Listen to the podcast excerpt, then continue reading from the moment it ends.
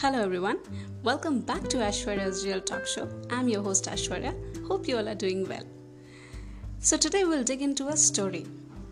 And the story goes like There was once a very wealthy family with four sons and no daughter.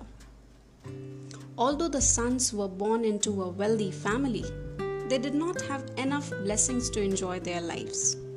They took up habits like smoking, drinking, gambling, and were devoid of any healthy habits. Their parents were so tormented by their behavior that they decided to send their four sons up to the temple in the mountains, thinking that they will gain some merits by sweeping the grounds of clearing the weeds. Years went by and after three to four years, the boy's bad habits and corrupt behavior has been corrected. But here's a twist they were not fully cured. Although their bodies and speech had adjusted to temple life, the shadows of their old habits still lurked in the boys' minds. So they finally decided to leave the temple and return their home. So now as they were returning, they reached the foot of the mountain, and just then they saw an elderly woman who was diligently sharpening a piece of iron against a knife sharpener. They became curious and asked the old woman, What was she trying to make with that piece of iron? And she replied, I am trying to make a needle.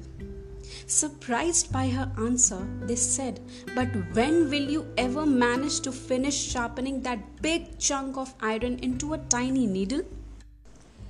And what she answered was a life changing lesson. She said, Young boys, you need to understand that if you put in a lot of time and effort into whatever you do, even a big lump of iron can make can become a sharp little needle.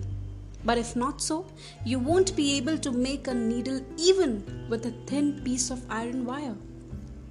So the story gives us two facts. Number one, with persistence and patience, you can achieve your goals. You can definitely achieve your goals in due time because perseverance and patience gives us hope and hope will never allow us to give up and number second, the boys realized that they had adjusted their actions and speech during this 5 6 years at the temple, but not their minds. They were not able to conquer their minds, and so they decided to leave. They realized that nothing is at last sacred but the integrity of your own mind. You have to keep polishing your mind. And when you do this, everything inside out will change automatically. So, this is a simple story, yet giving a significant moral. Hope you enjoyed it. Thank you, and bye till next time.